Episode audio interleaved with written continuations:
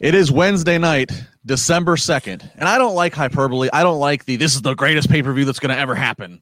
But I will say that tonight, the pro wrestling business changed. So sit back and enjoy. And I'm not using a fake out here. It changed. I'm Josh Labar here. This is the Wrestling Inc. post-Wednesday night podcast, being joined, as always, by the staple of the show, Mr. Mayor, the BP, Matt Morgan. Matt, how are you?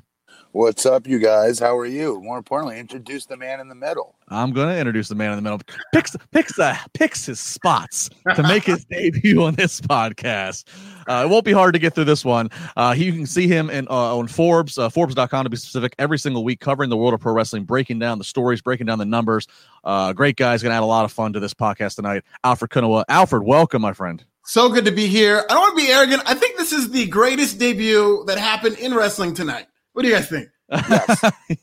Yes. Yes. I second that. I second that. I'll third. Yes. Good. Thank you, guys. Absolutely. Thank you for lying in my face. I appreciate it. It's a business of working each other. Guys, this was big. We'll just go ahead and give the headlines right now because you see it in the headlines. We know some people listen and watch us. We appreciate it and don't get to consume the shows. Tonight, there is a new world champion, but there is a twist to that world champion and what goes on it. Tonight, WWE Hall of Famer, and I believe TNA Impact Hall of Famer, Sting. Yes, Sting, 20 years later, is once again on TNT in a pro wrestling ring. That and much more we are going to cover. So let's just get right into it. Of course, we encourage the super chats. Send your money, pad Raj's pockets, and we'll read the comment on the show here. I'm surprised he did not front run and jump on this podcast all of a sudden, willing to do the show right, with Sting coming on. Right. Well, there could always be a run-in because that was a theme tonight of AEW run-ins. There could always be a Raj run-in. All right. So we kick it off. It is the theme is winter is coming, and they really ribbed themselves. It was 40-something degrees in Jacksonville tonight in the open-air Daly Stadium. It's freezing, dude, here. Heaters and all surrounding this facility. We kick it off with a Dynamite Diamond Battle Royal. All kinds of names in the ring. Of course, the winners here is whoever is the last two that remain in the Battle Royal, and they then will have a match, I believe, to determine who gets the number one contendership up against an AEW World Title. A lot of business was accomplished here. Mainly, it's pointed out here that Sean Spears, he's got his problem.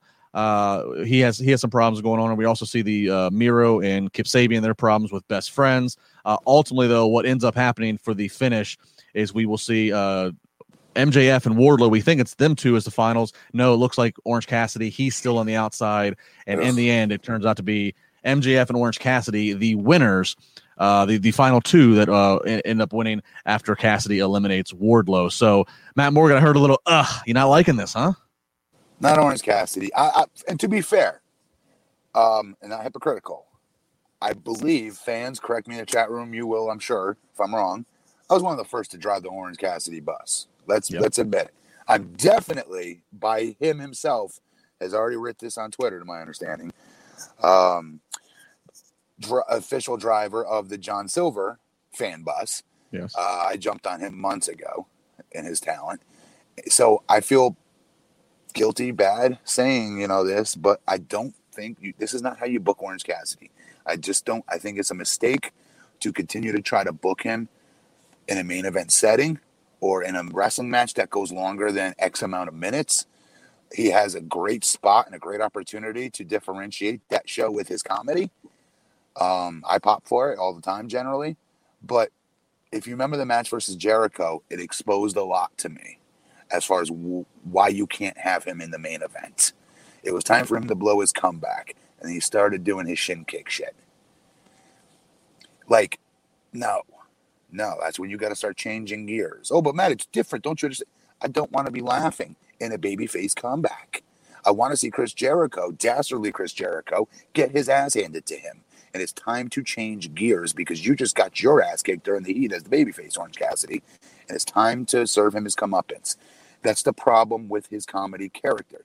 You have to put it at a certain place in this show. I just don't believe it's in a...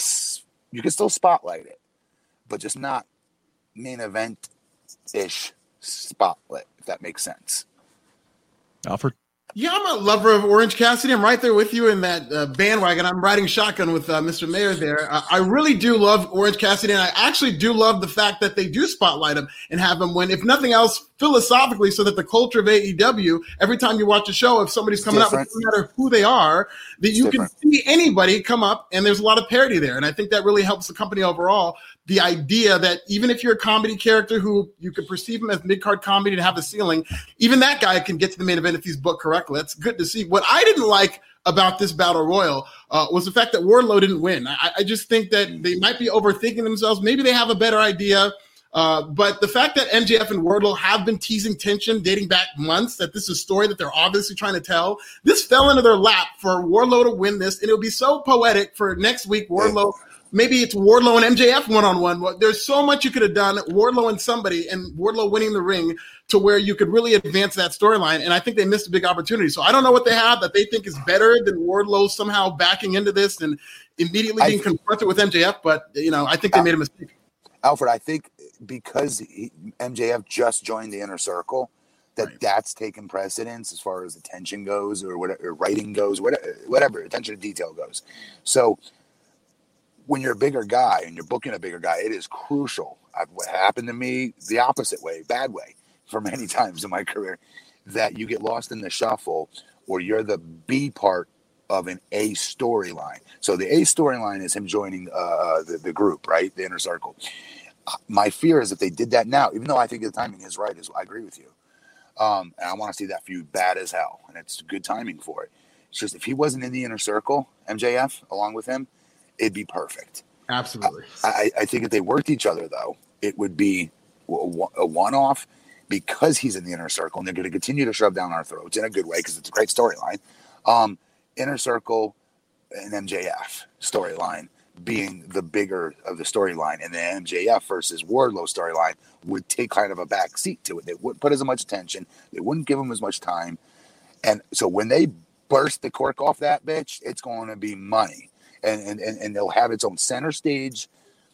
Do you know what I mean by that presentation? Yeah, that it deserves. Because Wardlow, I agree, brother. He is a star, big star when it happened. Well, and I especially agree when the whole gimmick of this particular battle royal that AEW has invented is it's not the last person to win, it's the final two. So you had Wardlow, MJF, and Sammy. Those were the three that were in cahoots. Those were the three that stayed together. So I thought it just would have been, I mean, again, we get the luxury of armchair quarterbacking this, but if you come down to the final three being the three that are in cahoots, the three Inner Circle guys, MJF, Wardlow, Sammy, and then you have Wardlow and MJF decide to kick Sammy out and eliminate him, you know, it builds that tension. Yeah, because I agree. Orange Cassidy, the things that got him over that made him so different, the shin kicks and all that, they're kind of past that. He's beyond. Now he's just another wrestler. Yeah, he puts his hands in the pocket and he still does the shades or whatever. But some of the new car smell is off of him. He's been, I think Matt said, exposed. He's a very good wrestler. He can go. He's athletic as hell too. But I did like the comedy stuff. I thought that was funny. I agree. $1.99 super chat. I am error. It's Sting. Felt like old times. 19 years. Yes, we will get to that here in just a few moments. And did it really? Did it? We will get to it, Mr. Morgan. Hang on. We'll get to that. All right. So should be noted again. Other business going on post match. Best friends come out to celebrate. Miro. He comes back to the ring along with Sabian, and so they're continuing this whole issue. Matt, over you knocked over my video game. Miro and Kip Sabian and best friends. Up next, first time ever in his over 2,000 match career, Chris Jericho having a singles match against Frankie Kazarian. This match, good to see these two again. This was a fresh matchup, so good to see them back and forth in the ring. Most notably, though, what goes on is as Kazarian has got like a Boston Crab, I believe, on Jericho. It looks like he's got Jericho literally almost done, and we have MJF out there threatening to throw a towel in. Sammy's trying to stop that. There's distraction, there's chaos. Ultimately, Jericho ends up getting the pops up, hits the Judas Effect elbow for the win. But then, so Jericho is the win. But the most notable thing here is what happens after, guys, and that is all of Inner Circle is just at each other, mainly MJF and Wardlow against the core members. And Jericho gets on the mic, irate, says this is BS. Next week, ultimatum: either we work together, or I'm disbanding the group forever. Okay, so that's next week. Right. You want me to talk about the match or Well, I mean, I guess my question to you, Matt, is it seemed kind of odd that Jericho's so irate that the group's not working and right. But I would have thought to make that really sell me that Jericho's that mad, have Kazarian get the roll up win on him. Jericho just won. Why is he so mad? Oh, okay. You know, it just seemed kind of weird. No, that's yeah. Okay. Had the group's dissension caused a distraction, Jericho, and Jericho gets schoolboyed, I get it. You imbeciles just cost me a match against some jabron, but no, they still gave him the win on Frankie. That seemed a missed opportunity to give Frankie a W. It does, but if they don't have plans for Frankie and to do anything real with him, do not waste any kind of victory over Chris Jericho, in my opinion. You save that for somebody you're building and you're going to actually do something legit with. To be fair, Orange Cassidy. They're doing something legit with Orange Cassidy. That was the right person to put over Jericho at the time because now they're following through with how they're booking Orange. But you don't want to waste a Chris Jericho loss. And I hate to say that about a friend. Frank, I love Frankie to death. He's a very good friend. But I don't think they have like plans to book him as some single star all of a sudden. I hope they do. He looks like $1 million. The dude doesn't age. But well, it's not so much a needing a plan for him. It's a reason for Jericho. Jericho to make this threat of his group. Yes, you still do not waste. In my opinion, the bigger story there would be Chris Jericho took a pinfall on TV. He's too big of a star for that company. He just lost twice to Orange Cassidy. I thought that was one too many times. Honestly, you got to protect him. He's their biggest star they have, really. When you really break it down, although MJF. Probably my favorite. Anyways, long story short, the match itself was friggin' awesome. Kaz can go. Everybody, that's no secret.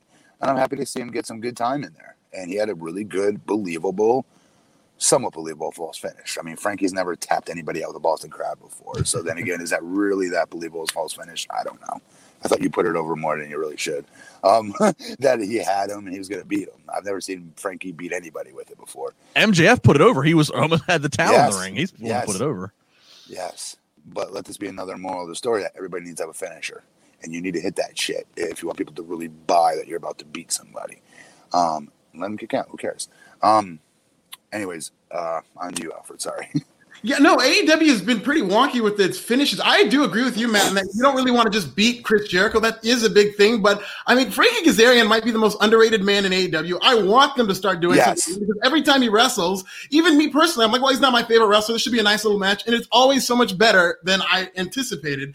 And so always. In the back of my mind, I was hoping, hopefully he does beat Chris Jericho. But when you saw the Inner Circle come down to the ring to Justin's point, and you saw Chris Jericho getting mad afterwards, the fact that he didn't lose kind of breaks that tie, and it makes me kind of think, especially dating back, I don't know if it was last week or a couple of weeks ago, AEW has been kind of weird with their finishes because it was Serena Deeb and Thunder Rosa.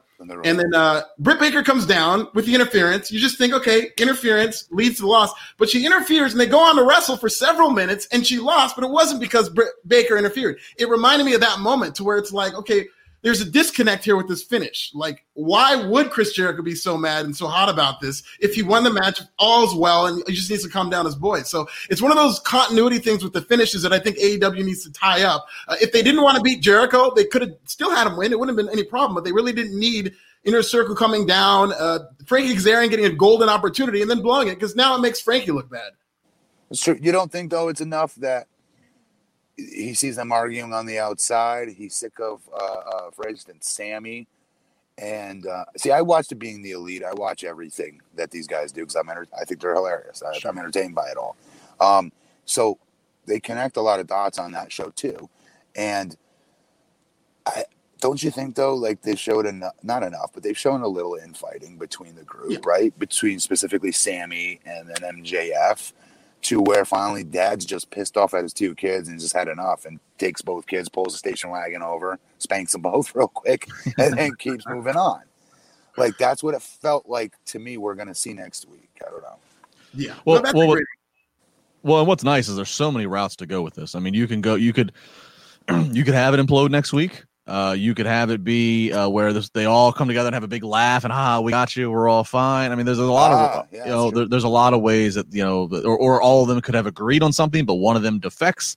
So I will say this: I like the fact that I'm going to tune in volume all the way up because there's a lot of routes to go here. And really quick, I really love the fact that this early into this show, this was, I think, the second segment. They're promoting this massive segment for next week that, you know, coming off a really big show, they're already doing business for next week this early into a big show with a big audience. I think that's just genius. It's something every promotion needs to be doing. Very good point. And keeping with the super chats, we're building to it. $4.99 from Bigfoot Sneakerhead. WWE shot themselves in the foot by letting go Sting go. We all knew Sting was going to jump to AEW. AEW has a new fan. WWE take notes. So again, we are building to that segment, which we are getting to, and there's moving the needle. Why would you get rid of him? That makes no sense to me. He's under a Hall of Fame contract. Have him come some autographs. You can't do anything. Like, what were you guys? What the hell were they thinking? A lot of things at play. We'll get to that later. No, I wouldn't. We'll get to that later. A lot of things. Yeah, we'll see here. And by the way, this is a big night in wrestling, and the viewership continues to uptick on this podcast. Thank you very much. Live right now. And I know if you're just tuning in, if you come in late, Matt Morgan, of course, you know, Justin LeBar here every Wednesday with you. Alfred Kunawa covers pro wrestling for Forbes. Check him out. You can check out his handle right there. Follow him on social media. So just Alfred making his debut here to the panel for those of you who are wondering, hey, who's the new guy in the Hollywood Square in the middle? All right, so we pick back up Young Bucks backstage being interviewed by Alex Marvez, and then we see the acclaimed Max Caster and Anthony Bowen show up. They start to do a rap about Matt and Nick's book and making fun of them. And then all of a sudden, just as this is happening, we see the Bucks get attacked from behind by TH2. And then, of course, Christopher Daniels and Frankie coming from the ring show up to chase them off. So building the Young Bucks, who are doing some giving back, working with some new, young, fresh tag teams in AEW. Yeah, I love it. And I love the young, fresh tag teams they got. Love them. It's a deep roster, a deep tag team roster, that's for sure. I do like the gimmick. I think these two guys are charismatic enough to pull off the unique gimmick they have. And they even made reference to the fact that, isn't that an old gimmick from somebody else, which is okay if you're irreverent with it. And I think the rapper gimmick will play. Yes, I agree. Yeah. Up next, we have some women's action. We get Britt Baker up against Layla Hirsch. We've seen Hirsch before. Commentary really putting her over. Short stature, but she is muscular. She's built. She's got an amateur wrestling background. So they're really putting that over. Jim Ross is born in Russia, adopted, and came to the States at 8. So giving her a lot of backstory. This match gets length. This match gets a commercial in the middle of it. So not a quick squash match for the doctor. Ultimately, though, Britt does end up getting the win via submission, but certainly it seems like Layla Hirsch, somebody they have plans for to stick around. But go ahead, I would have liked to have seen them book her as a heel. Layla Hirsch? Because of how jacked she is. It'd be such good. Remember, it's always easier to boo, even though she's short in stature, it's easier to boo Goliath than cheer Goliath, right? And she is jacked compared to those other girls. And there's automatic sympathy built, like, if you were to tune into that match and you just looked at both of them really quick, you would assume Britt Baker would be the face. If you just physically look at them, not how they're wrestling, right? Not their characters, just physically looking at them. Britt Baker screams babyface in real life, just physically looking at her and her, you know, the other girl heel. But you're right. This was a great debut. It goes to show you again, the old saying that, and Kurt Angle is the king at this. You can still get over even in a loss. You know, you still can get yourself over if the other talent is generally good enough to help you get there. And you have Jim Ross going bonkers every 2 minutes about that talent. And shut up about her, which was great backstory. I never would have known about. No, he did. And post-match, the note here is Thunder Rosa comes out from the crowd, and her and Brett have to be separated. So they're really, really running with this Thunder Rosa, Britt Baker feud here. Yeah. Good. I love Thunder Rosa. Yeah, it's amazing. And I love it. Layla Hirsch, too. I mean, she's just something to behold in terms of being just this compact wrestler. She's got, like, a lot of people are probably going to try to compare her to other women in wrestling. She reminds me of Taz. Like, that's the comparison for me in terms of a short, compact wrestler who can suplex the hell out of you. And she's a legit shooter, too, I believe. I think she has an amateur wrestling background. Oh, wow. So that's another reason why she could play at heels, because she really did. Yeah, like, to Matt's point, despite her being, like, they even made light of it with Britt Baker's towering over her, she seemed like she could have killed Britt Baker at her time. Like, you know? Yeah. Like she could have tied her up in knots. Where is she from? I've never heard of her. Have you heard of her before, Alfred? Not before this. Not for AEW. No, me either. She's made one or two appearances on AEW before. I don't know if it was Dark or for Dynamite. I believe the backstory, if it's true that Jim Ross gave, is that she's from New Jersey. She's got incredible, you know, squat and different numbers from lifting. I believe he said that she got college offers to wrestle, but I think she opted to go, you know, come pursue pro wrestling and bodybuilding, pro wrestling and such. So she foregoed the opportunities in college. But yeah, Taz, that's the comparison I thought too. Just that short, just all muscle, kind of shooter look. Fire hydrant that will break you in half. It's something you can't teach to work. Even though she's short, you're just looking at her like, oh man, that tall girl better watch out because this is going to be a problem. And Taz does. They need to let Taz commentate for her because Taz used to do a great job for my opponents when I would let let's say Doug Williams at TNA or somebody like that, who was really good in the ring and gifted with the basics, you know, the chain wrestling and shit like that. He would basically, and I'd give Doug a suplex or something like that, and I'd get yelled at in the back for, God damn it, you're a giant, what the hell are you doing? Blah, blah, blah, stay on your feet. Shut up.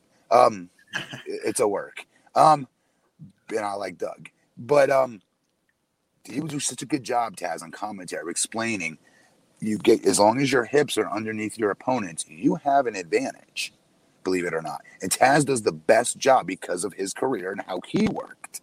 Always the shortest guy generally in every match he was in, on the importance of the explosiveness you need to have if you are shorter than your opponent and the ability to get your hips under your opponent and that explosiveness and popping those hips to suplex them all over God's green earth like Taz used to do. I hope we get a chance to let Taz commentate for her because he would do an outstanding job getting her over on commentary. And Jim Ross did a great job tonight for the record. He did. Another super chat, Dr. Childers, 499. I'm digging this new Alfred dude. Bring him back more to the show. So yes, Dr. Childers. I agree, Dr. Childers. Yes. Thank you, Dr. Childers. I appreciate it. Somebody spent $5 to say bring Alfred back. I like it. It was Mrs. Alfred.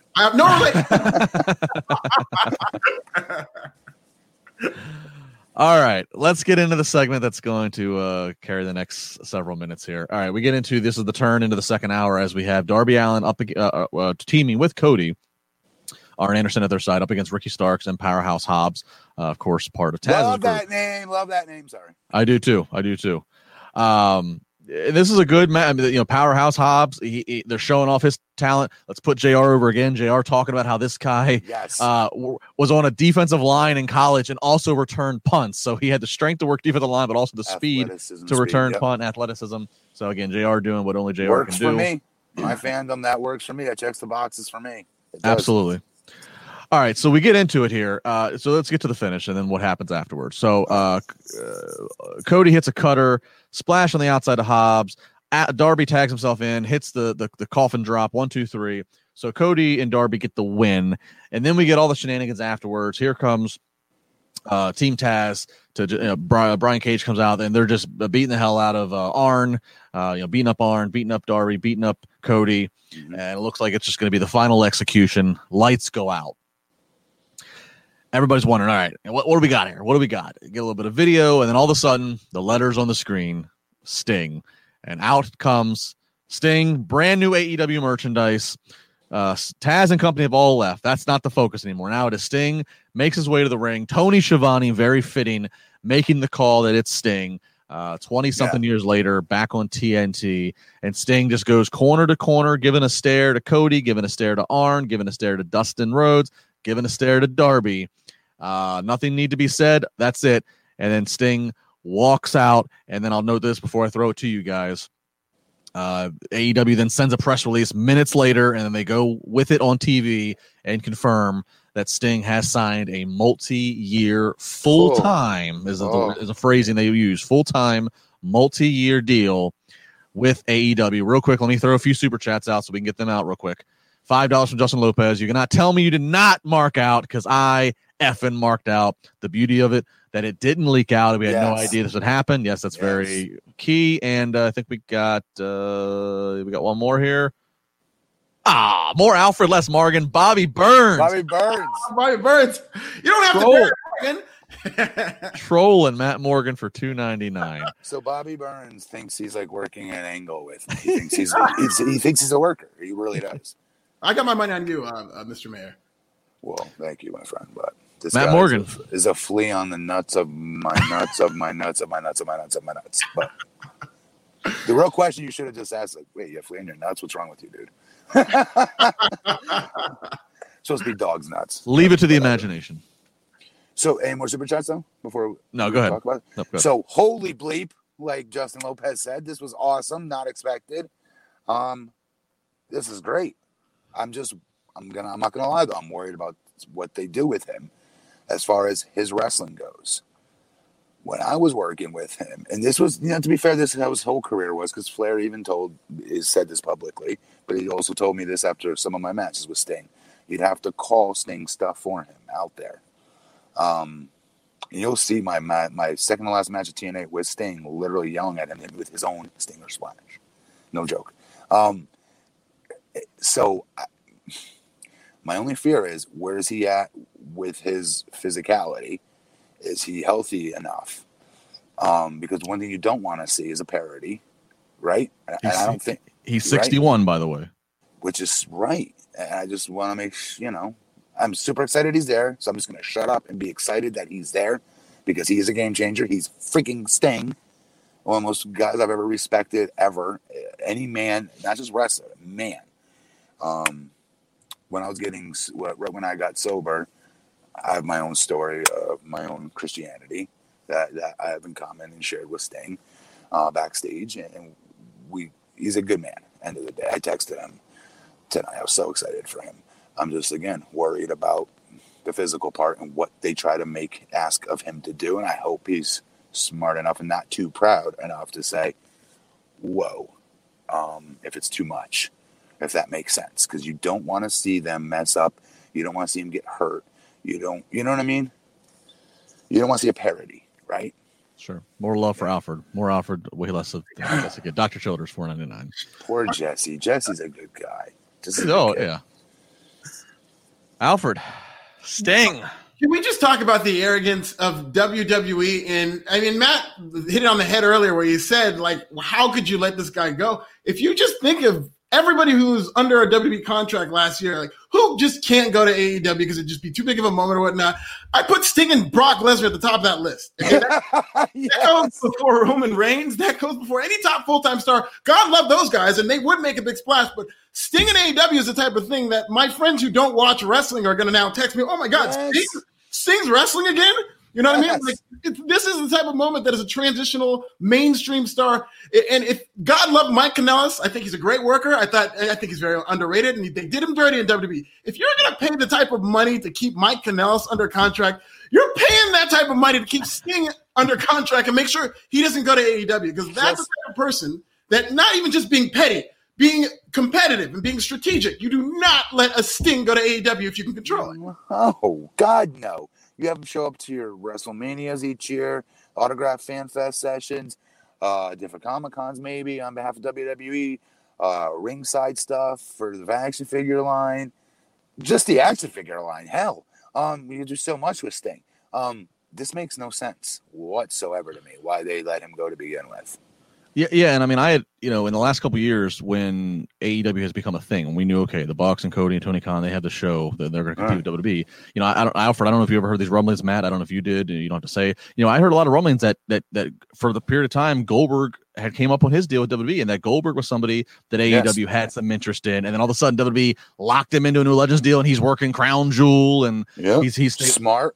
Right, so the word that Alfred used earlier, the arrogance, how this happened, whether it slipped through the cracks or whether WWE actually felt you're not valuable enough to do anything that's going to hurt us, and Sting's not going to put on a 5-star match that's going to hurt them head to head, but as Matt's alluding to, Sting with all the merchandise, with the recognizable face that he is, to get people to go, oh, I know that guy, he's on this show, I'll watch this show. And he's being put back on the channel that he used to be on years ago. So these mainstream fans that let go of wrestling and are now watching MMA are going to be clicking through the channels, not thinking they're going to stop on wrestling and actually stay there. But when they click past TNT, they're going to see Sting's ass and they go, whoa, wait a minute. He's back, or is this an instant replay from years ago? Holy shit, he's back? What's this new company? This isn't WCW. What is this? Right. It is credibility. Matt, you said this a minute ago about kind of answering what the first cynical question from fans is like, okay, is he going to wrestle this and that? I actually think his brief and, quite frankly, let's be honest, wasn't other than the WrestleMania 31 moment with the DX NWO stuff, it was somewhat of an underwhelming and didn't go great run with WWE. You know, the injury with Seth Rollins, all this stuff, whatever. But I actually think that Sting might have learned something in that run, and I think that he's going to be better equipped in this. Whatever he does with AEW, I think he's going to be better equipped to be honest with himself and with his bosses and say, sure. Hope so. Yeah. Yes, put me in this 8-man tag with Cody and his group against them. I'll do this. No, don't ask me to go 20 minutes. You know, let's face it. Kenny Omega is the equivalent in AEW of Seth Rollins and WWE. Don't ask me to go 20 minutes in the main event with Kenny Omega. I'm not going to do that. So to that point, I think that'll help Sting. I want to ask this question to you guys and to the fans. While it was great to see Sting show up in WWE, get the Hall of Fame thing, and again, I was there for 31, great Mania moment. I almost feel now, looking back, armchair quarterback, had Sting not showed up in WWE for that brief run, that would have made this even cooler. That he's never felt like a WWE guy. So the fact that he's back on TNT with a new wrestling company, it would have been that much cooler that he is just because I don't feel him as a WWE guy. And this even more so, he is the not WWE guy because they obviously let him go and are letting him be this huge asset. But they've disrespected him from day one, brother. I'm sorry. Even with how they booked him when he got to WWE, to not put him over at WrestleMania, that's ludicrous. That was ludicrous to me that night. And they had to throw the kitchen sink into that match for good reason. All the different bells and whistles and the run-ins that I wasn't a fan of, but they had to do it.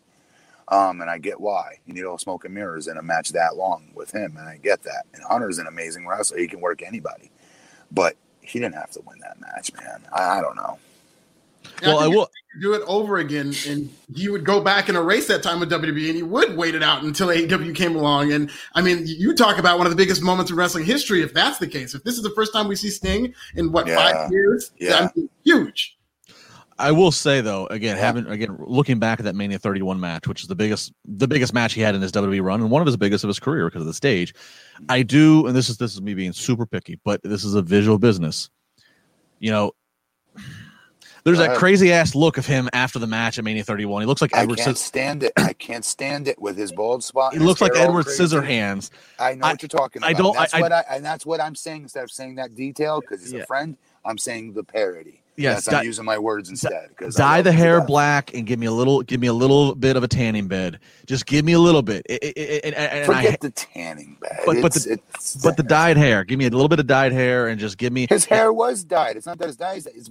He's 61. That's what happens. Your hair starts to go. Dye the hair. This is a great moment. I don't want that to be lost. I'm just saying now. Let's learn from what we learned. The WWE run was what it was. You have the world buzzing tonight. I don't know if AEW wanted this to be the headline or if they wanted the main event to be the headline, but this is the headline tonight, is that Sting showed up on frickin' AEW. New merchandise. Next week, he's going to speak. This is a huge deal. Bravo to AEW, and I'm happy for Sting. He's obviously getting paid. Good for you. Just learn anything you can from that WWE run of how to bulletproof this run as best you can for AEW. The face paint is eternal, so he's always going to look like Sting as long as he has that face paint. Sure, they could do some with the hair and whatnot and tone him up, but the face paint he looked like Sting tonight. There's nothing where you look at, like, oh man, he's got a gut or anything like that. No, that's true. No, his body looked good, and the music they had for him was good. The shirt looks good. He's got the baseball bat. Let me hit some super chats here. This one's off topic. Spanish Scottish 499 prediction. It's going to be revealed that EC3 attacked. Ooh. Moxley. That'd be good. All right. We'll get to that story. He's underrated as hell. Indeed he is. Michael Caserta, $5. Can a Darby and Sting feud work for the TNT title? Can Darby carry the feud? They did have this look of the two of them. The camera kind of moved. It was almost like father looking into son kind of thing. Right. You know what? I can see them going there, actually. Yeah. The problem is, dude, Sting ain't doing none of that crazy shit. He's not. Oh, no. He's the first time backstage, he's like, yeah, so what's your finisher, kid? And he's like, oh, I jump off the top rope and I land on the ring apron on you. Is it cool? Wait, yeah, okay, kid, we're not doing that. Yeah. You want to jump off of what? Yes. How about I hit a Stinger splash and we take it home from there? You fall down and I give you a poorly...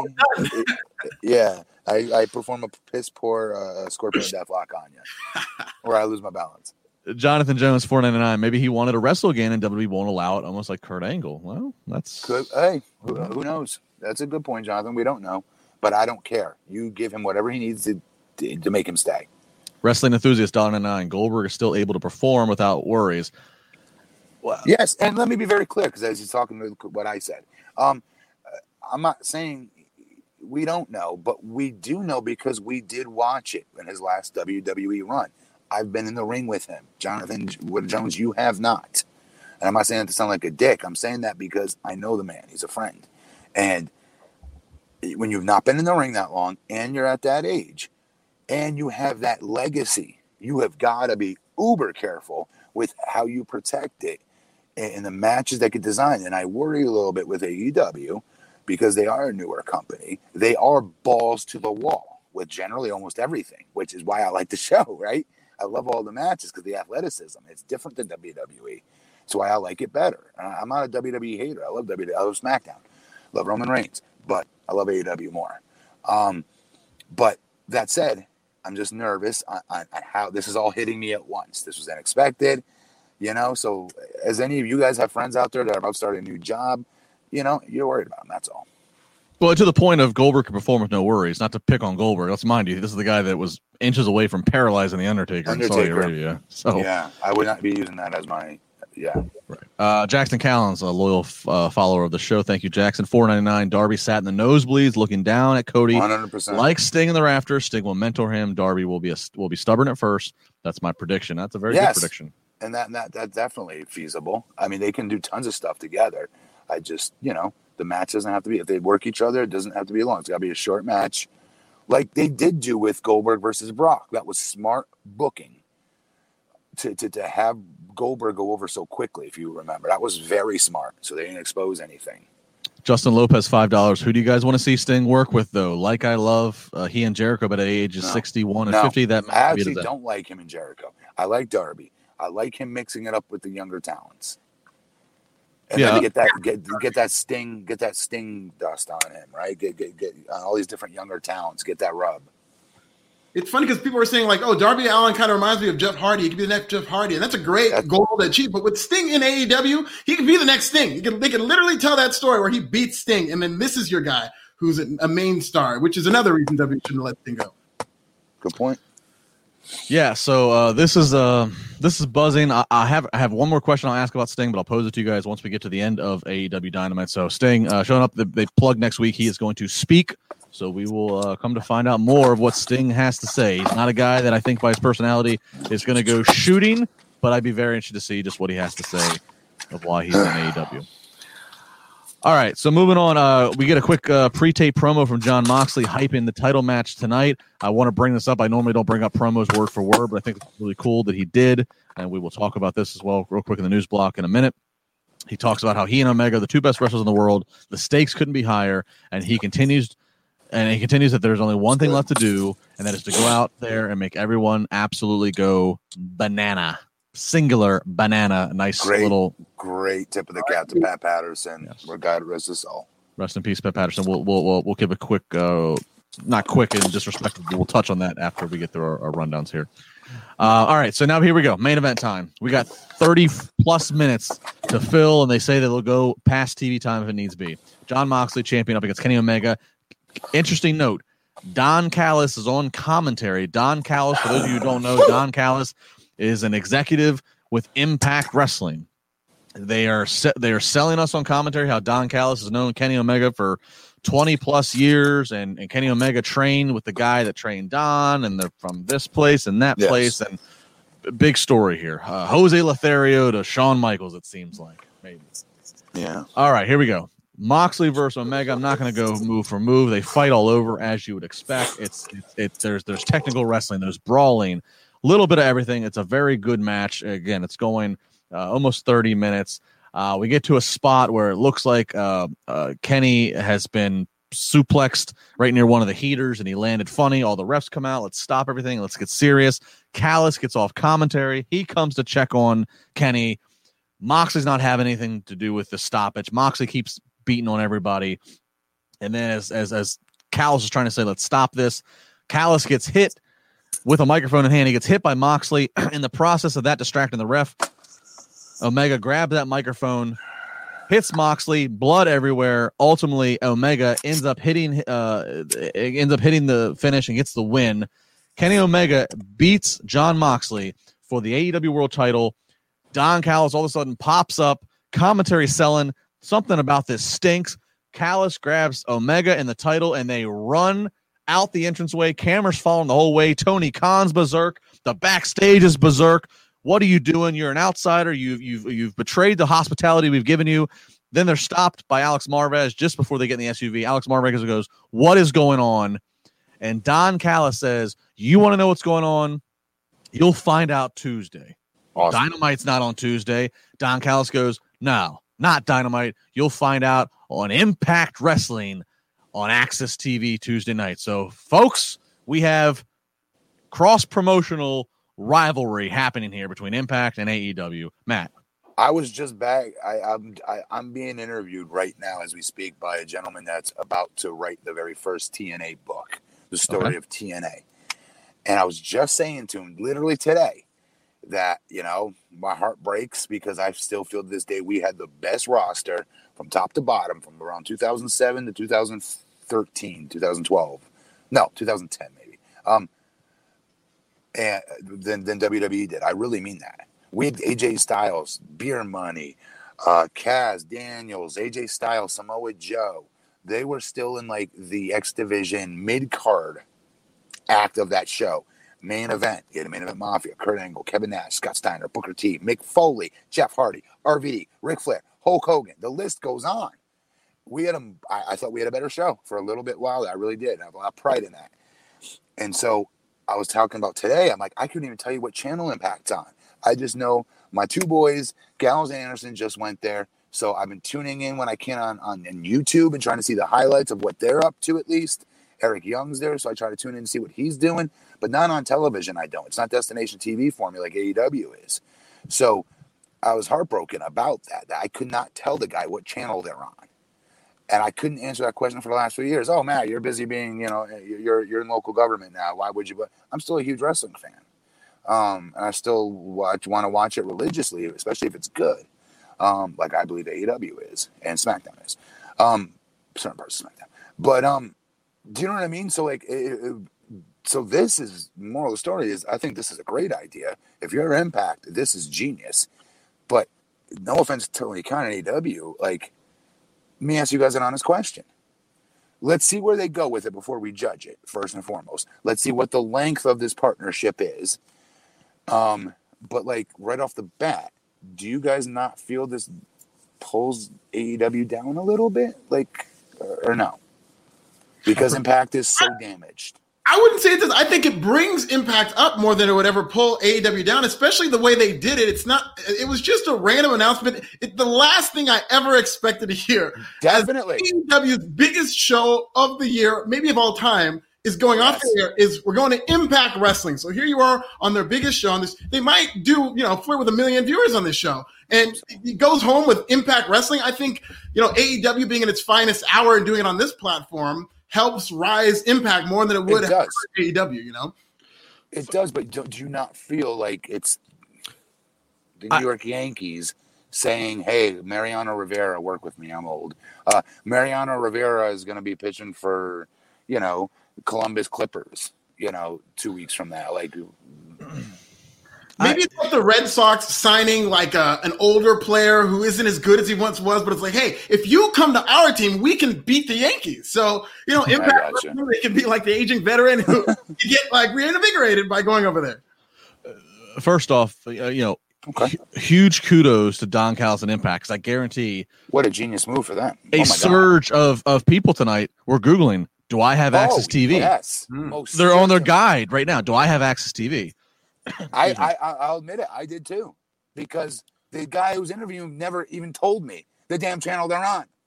So, secondly, so here's the thing. I also want to give note. It was within the last couple of weeks. Don Callis. I don't remember if it was an Alfred. You might know this. I don't know if it was in an interview or if he tweeted this, but he said. But Don Callis said this on the record that Kenny Omega, when in Japan, had he not gone to AEW, was going to go to Impact. Basically, he said that Impact, like he, like, do you remember this, Alfred? Am I right? Yeah, okay. Sure. So first off, that this is great storytelling. That this was apparently a nice little lead into this. Third, Matt, I get what you're saying, and I totally get what you're saying. you know, AEW's got NWA's world champion, women's world champion.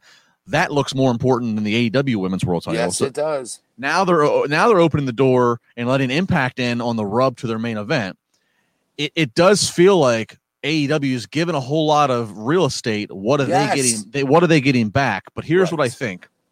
I think that roster is that great. No offense to TNA or Impact.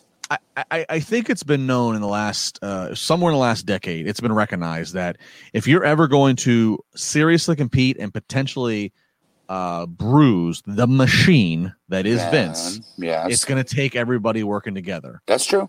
So that's the best point you've made. So that's where I think that's what I think comes out of this is that this shows open-mindedness of a billionaire who has more money than Vince and Tony Khan to say, love that. I'm going to work with you other companies who, frankly, Tony Khan could purchase Impact. He could purchase NWA in a heartbeat. Yes.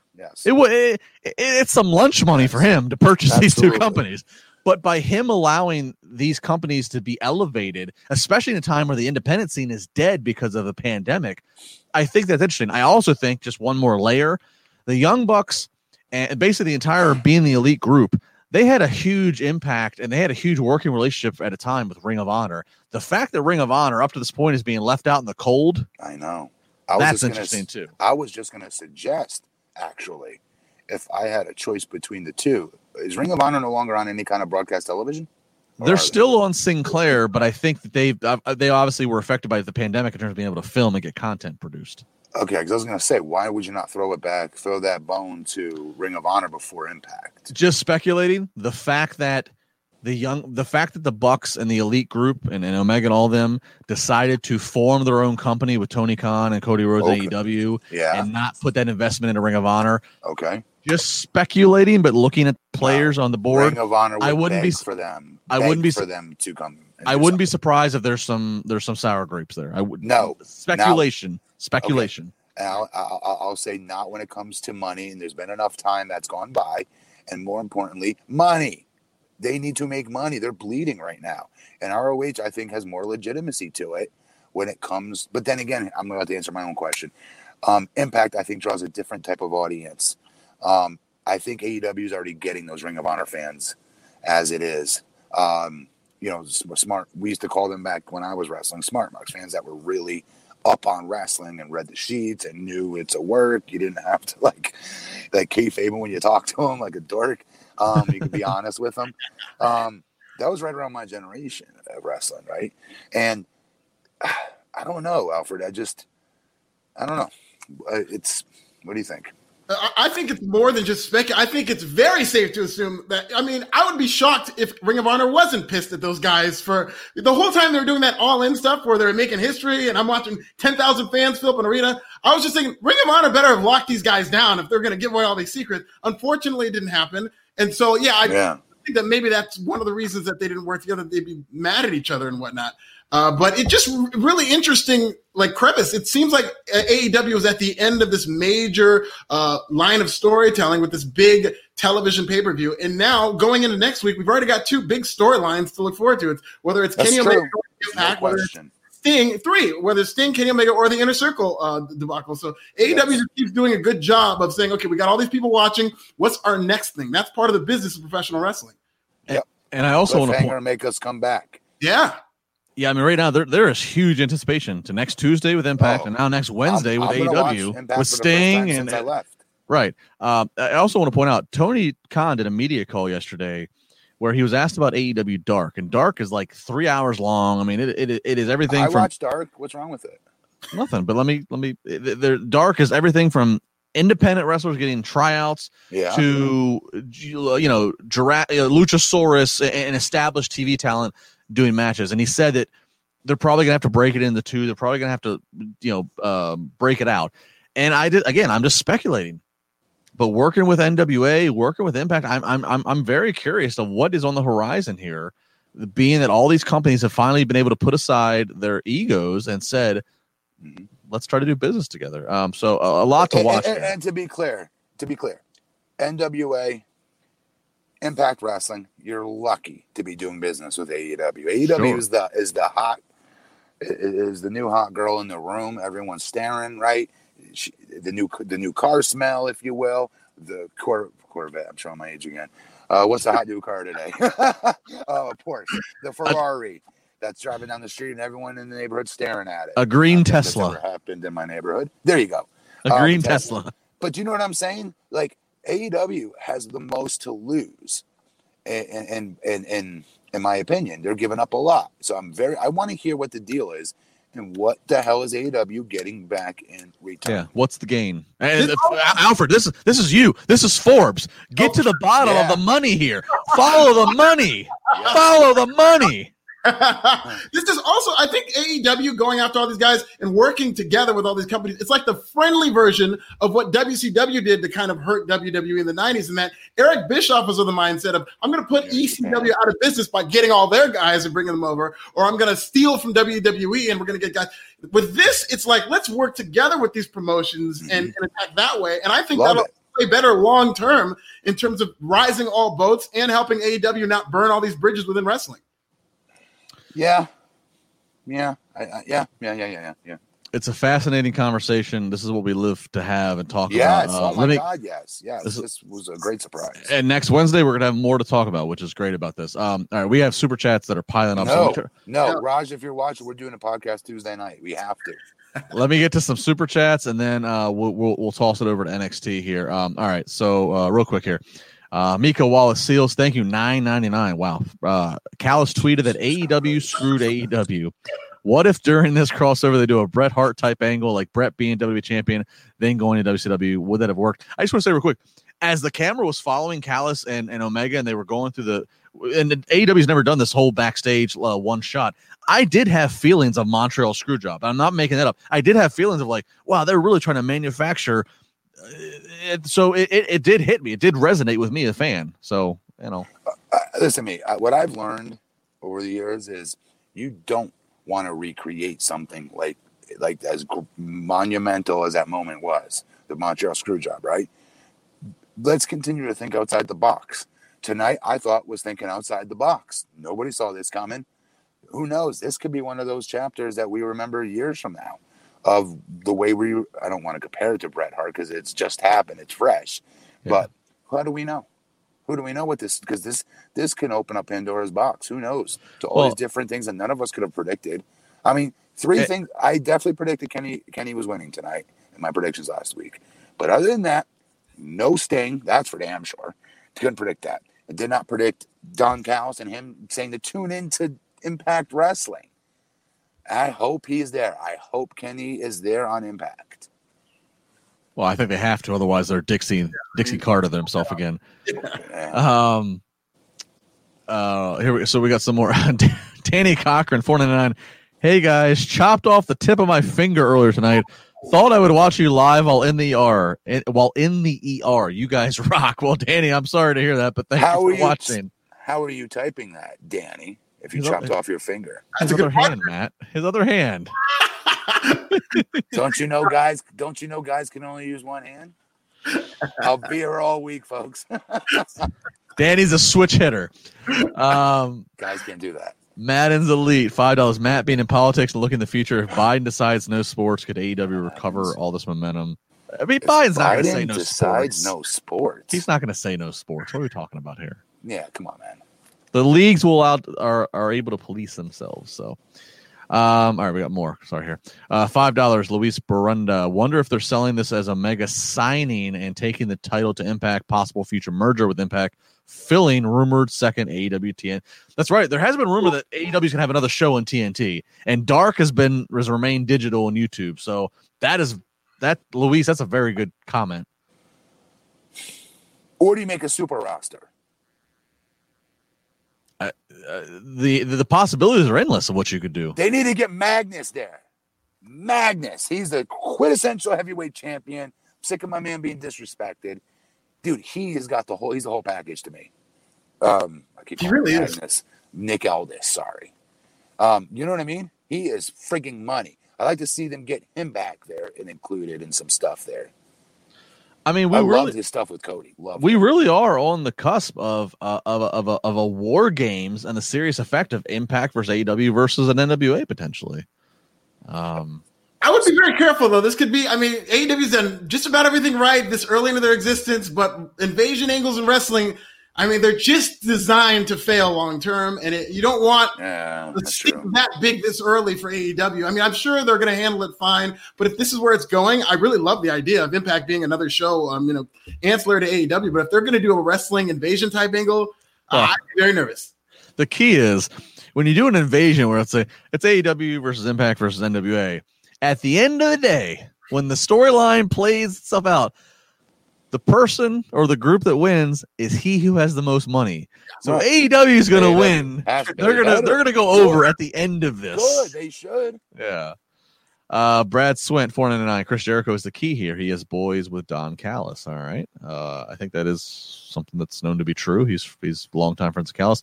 Hang on, I'm going through. I think we got more super chats. There we go. More Bobby Burns. Impact is on Twitch as well as Axis. They are showing a match between Morgan and Anderson right now on the Twitch channel. Hey, Twitch is on Impact's been very good. I've been watching it every week. It's been very good. I'm glad a lot of people are going to get to see it. Good.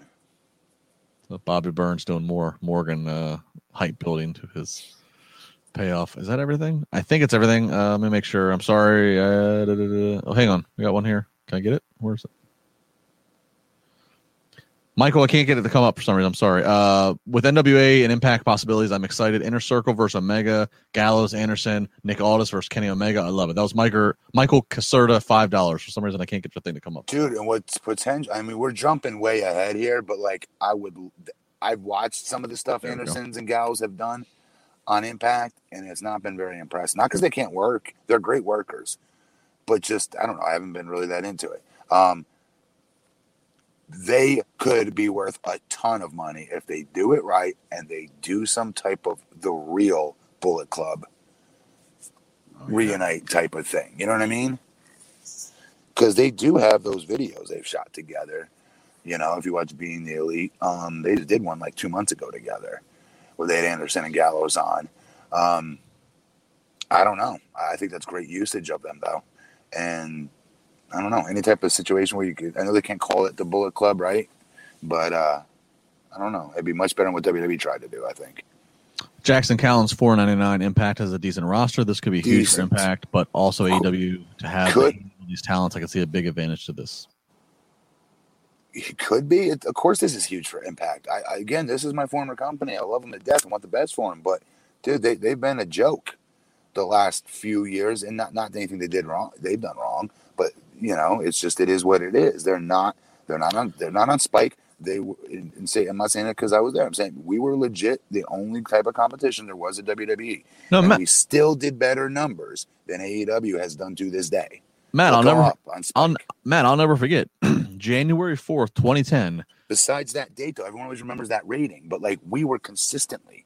Right, but that started higher ratings than AEW is. Hogan and Bischoff, and all the things you guys are already doing up against Brett returning to Raw and his shaking hands. But you're right at that time, and people want to crap on Vince Russo, but there was some big numbers being done at the time that Russo and all the cash you just listed. 2008 until Hogan and Bischoff came there. Look those numbers up, and you'll see what I'm telling you about the consistency of those numbers. Were higher than AEW's. And then, yes, Hogan and Bischoff came in and all the bigs. Ric Flair came in, Hardy came in, RVD, Ken Anderson, they all came in at the same time. Yes, we had a huge spike rating on the January 4th episode. We had a couple more. Great. But, people forget that. And after that happened, and then this new company came in. What's the name that took over? The Owl. What's it called? Anthem, thank you. Took over, it's just... I went back there because Jeff Jarrett told me he was coming back and he was going to be the main guy there, essentially. Dutch Mantel was coming back. I'm like, okay, you know what? My kid always wanted him to see me wrestle. I'm going to drop 20 minutes as long as I screw up my politics because I was going to be running for office that same year. And they promised it wouldn't. And so I did a couple of shows with him and it was not the same. It just was not the same at how it was ran. And people crap on Dixie an awful lot. They need to give her credit, actually, because if it wasn't for her, we wouldn't have had those years. We wouldn't have had those golden years. You wouldn't have seen AJ versus Kurt and all these other amazing matches with Beer Money, Motor City Machine Guns. Me getting you the Young Bucks, jobs with TNA. You guys never give me credit for. All right, we are doing incredible numbers tonight on YouTube and across all the platforms. Thank you, everybody. Again, Justin LeBar, Matt Morgan, Alfred Kunawa. Alfred is his first time here with us, covers pro wrestling for Forbes. I've worked with Alfred at Bleacher Report and many other places. We've had some great times. I look Alfred up. He's been great tonight. And we got a little bit more to do here. So again, thank you guys. I'll ask this last question. Let's get over to NXT. If you guys want to talk, do we have to talk about NXT? Is that the question? No. More AEW. We'll be brief, but if you want to talk more about Sting, AEW, all the questions, Don Callis. If you want to talk more about it, please. You see all of our social media handles right here. Hit us up. You know, I'm sure all of us will be happy to go in it. Colt Cone, $5. I could see a bigger rivalry brewing with Elite and Cody and the Bucks versus OG Bullet Club with Omega and the Good Brothers. So yeah, you have Omega if he's on Impact's side with Gallows and Anderson. Ooh, I like that too. Okay, I like that too. There's not really much connection with Omega and the Good Brothers in real life. No. But because he'd be on Impact, I see what he's saying. That would work for me. It's a great match on paper. All right, last question, and then we'll pivot to NXT. Last question of each of you. Was it the right move to have Sting on the same night as trying to do this cross-promotional invasion angle? Yes. Did Sting steal the headlines? Oh. Like did Sting? Like, I mean, real quick, man. Pre-answer this because I've got wrestling sites anymore, real quick. So I don't know the answer. I've gotten a lot of texts tonight, more than 5. That's a lot from people who don't normally text me about wrestling, who text me and saw Sting and heard, "Hey, brother, I know you work in wrestling. What's going on?" Love that. So did that happen? Did people stay and then did they watch Omega and Moxley and go, "Oh, is this the current future of the business?" Was it smart? Did it help give a rub, or did Sting steal the headlines? Matt? No. If you're an internet mark reading dirt sheets and not watching the shows, then yes, Sting steals the headlines. But if you're getting texts like you did and saying, "Holy bleep, Sting is on TNT, what? Okay, let me go check. I got to go, honey, yeah, we'll turn this crap off. We're not watching this. We're watching this. It's Sting. Shut up. We're watching." All right? And we're all watching now as a family, right? She's yelling at me for telling her to shut up probably. And then more importantly, I now will stay tuned because here's this new company I've never heard of that's on TNT. At first, I'm thinking this is WCW, Monday Nitro or something, because I'm the guy that doesn't watch wrestling anymore, right? The mainstream person, TV viewer. Long story short, I see it's not WCW. I see it's obviously not Monday Nitro because it's Wednesday. What's this AEW stuff? Holy God, these guys are athletic as hell in the next segment, right? You stick around because Sting brought you to that channel, and the rub does come. And I'll be interested to see what that number is. I have a feeling that's going to be a very high number in that Kenny Omega segment. So, therefore, I think it was smart to do. Normally, I wouldn't say it was smart to do. You want to spread something like that out onto one to each show, I would argue. But, dude, I'm sorry. This episode, and you said it earlier, Alfred, this is probably the best episode of AEW we've ever seen. Right, and I don't think it was a mistake at all because it was two different ways of promoting. With Sting, it's like this big moment where it's like, oh my God, it's Sting. And it's this on the same show with a huge audience. And with Impact, it was just, they're going off the air. It's this crazy, wild moment. And they're like, I'm going to be on Impact. And you're just like, wait, what? Where are you going? And so there's two different ways to promote this, both on a show that's going to do big numbers. I think the Impact announcement is more geared toward wrestling fans. Wrestling fans are going to come in droves to Matt's point in terms of watching Impact. People in wrestling are going to know to go and tune into Impact. That's really all they could hope for this early into relationship. And I do expect this to go longer and longer. They're going to have other opportunities to promote Impact on AEW. So for this to be the kickoff and the starting point for Impact, I really don't think they could have picked a different point that was better. This was really good, guys. Like, we're lucky. Like, thank you, AEW. Like, you made wrestling. Again, this is what they're supposed to be doing. When we heard this company was coming, they're going to do outside-the-box stuff. I was most excited for the athleticism type of wrestling that I was going to see from them. But I'm sorry. They got a lot of – if you remember, it was like, oh, great, I watched a bunch of smart monkeys, blah, blah, blah. I will argue they've done a better job of storytelling and advancing storylines, all right, than WWE has. From top to bottom, even when you watch Dark, all right, I feel like their narratives are always pretty damn strong. I would agree to say that AEW has a better track record of making every segment count and progress something. The only critique I give them, and I think Jericho even said something similar to this, so I don't feel bad saying this. They need a little bit of quality control because they have some They have some duplicates or some things that but again, that's nitpicking, and that's a new company. Yeah. With no offense, Young Bucks, Cody, guys that are EVPs that are brand new to being EVPs, right? And decision makers that are brand new to being decision makers, right? And they're learning. But I'm sorry, I love companies that swing for the fences. Yep. They're swinging for the fences here, and I give them all the credit in the world. I love this. They swing for the fence. It's either a home run or it's a big whiff, but more often than not, they're hitting it deep. And no, they're exciting. Hitting it. Yes, they're definitely hitting more than they're missing.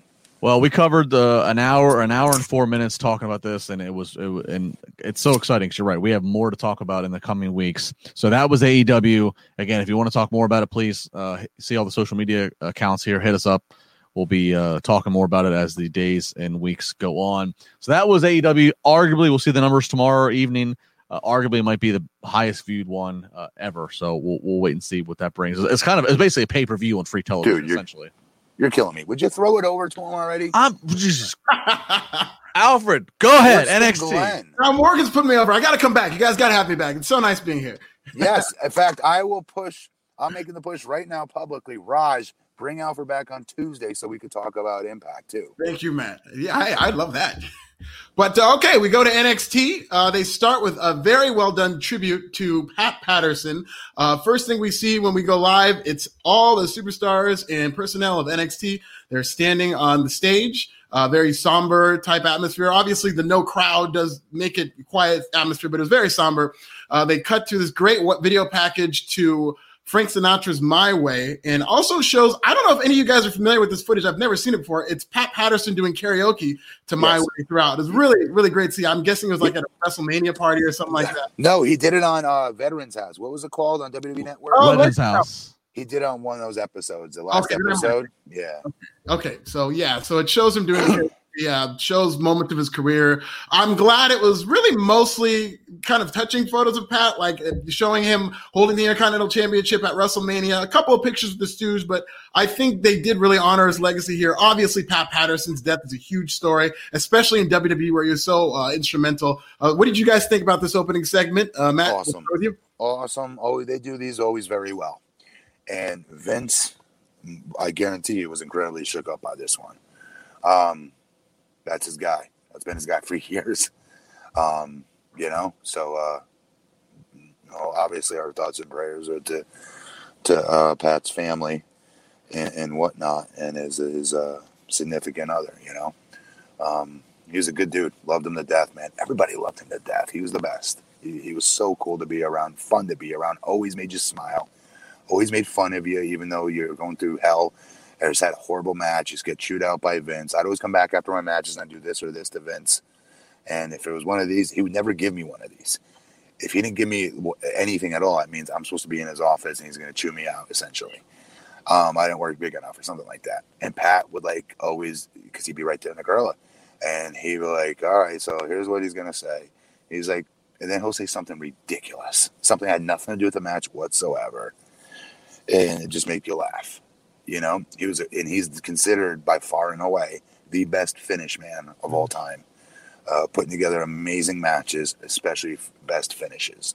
Johnny Ace learned a lot from him. Johnny Ace is another one who's considered a decent finisher guy, but he learned a lot from Pat.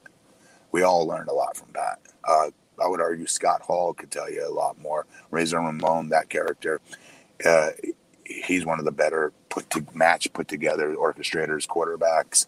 Of all the wrestlers of all time, Scott was always known for that, and he got all of it, he'll tell you, from Pat. So a great legend was lost tonight. Yeah, if you're a wrestling fan, you owe a thank you to Pat Patterson, because no matter what your preference of what you like is, whether he has DNA on one of your favorite matches, guarantee. Yeah, so it's a huge loss. And really, you look at Pat's resume, both as a performer, and then obviously he did so much more after the fact, being one of Vince's right.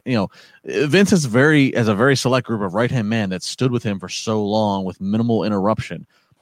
Pat's right there, Jerry Briscoe, Bruce Pritchard. That other than people that don't share the McMahon last name, it's a small group. And when you think about what Pat has done, and I never knew Pat the way the Mac got to work with him. I met Pat many different times, usually at hotel bars, which were which were exciting in their own right, but a very nice guy, obviously a huge gem to the business, so huge loss. So, yeah, I mean. And you talk about Vince's guy. You want to know how close Vince and Pat were. You saw this 2020 pandemic and all the cost cutting and all the people who were fired, who you thought may have never left WWE. He's fired, or furloughed. Briscoe. Gerald Briscoe. At one point, Bruce Pritchard was out. He never fired Pat. Pat was never in there. He was always there. When Rocky Johnson died recently, Vince went to Rocky Johnson's funeral with Pat Patterson. And there were stories where even like rambunctious and acting crazy together, but that's Vince's guy. That's his man, $50,000. And I think a story that, may be under the radar, and rightfully so, because this is about Pat Patterson, but Vince might not be able to cope very well with this. I'm very curious to see how Vince would handling this. This is his best friend. It's like his brother dying. He's going to take this very hard, and it'll be interesting to see how emotionally Vince is in the coming weeks. You're right. That's a great point. But it's a great tribute that we had there. Real quick, Alfred, just one super chat, $4.99 from Bigfoot Sneakerhead. Do you think WWE might do something different and try to partner with an ROH or a New Japan? Hell no. Hell to the no. Yeah. No. Not their style. No. They are elite. No. But you never say never, and they could get desperate. You just do not know. But I will say no. But you Vince never say will not be around for it, is what I will say. Right. Oh, sure. Yeah, I agree. If Vince is no longer around, then throw my prediction out the window. For sure. We get into the opening match: Damian Priest and Leon Ruff versus Legado del Fantasma. A very good match. It stems from a confrontation backstage earlier with Legado del Fantasma and Damian Priest. Took out Joaquin Wild. They get into a match. The story of the match is they're working over Damian Priest's knee. He really didn't want to have to tag in Leon Ruff. He wanted to do this by himself. Eventually, he reluctantly tags in Leon Ruff. He goes crazy. Looks fantastic this match. Then Damian Priest gets back into the ring on one leg, looks for the Reckoning, gets back in control. Ruff tags himself in. Damian Priest hits the Reckoning. Leon Ruff hits the Frog Splash. Leon Ruff gets the pin over Joaquin Wilde. And that's how you set up the triple threat match going into War Games. What do you think about that, Matt? This was awesome. This was great. Ruff looked friggin' great. I didn't like in the beginning when his title dropped around his waist. You remember when he first raised his hand? I'm like, don't make him a comedy character. Like, he's not some scrub. He's actually really he's talented. And he's got a different look. He's got a different vibe or feel. I don't know what aura, whatever you want to call it. When I watch him, I don't think of anybody else, which is good. It's so rare. And I love his energy and his passion. And you feel it when he works. You do. You just do. So tonight when he got the hot tag, I was excited. That was great use of him. They did a good job, very good booking with this match. I love this. It was great storytelling. And I'll continue to say what's-his-name is a main event star on the main roster, Justin. Raw and SmackDown. He hates when I say that. Because I do. To be fair, NXT is my favorite of the WWE shows. And SmackDown's like right behind it for me. I hate Raw with a passion, Alfred. But it's the worst. I'm sorry. Anywho. What's-his-name? Damian Priest. Thank you, Damian Priest. The guy who shoots bows and arrows. I was going to say, he's a dude. Robin Hood. He's a megastar waiting to happen, though, don't you think? Like, he's got everything. He's really good. A lot of wrestlers want to act like badasses and whatnot. He just has that badass aura that you can't teach, and it's so valuable. And, he's 40. They need to put him on the main roster, right now. Wait, how old is he? He's in his 40s, but I think he just turned 40. No way. Priest?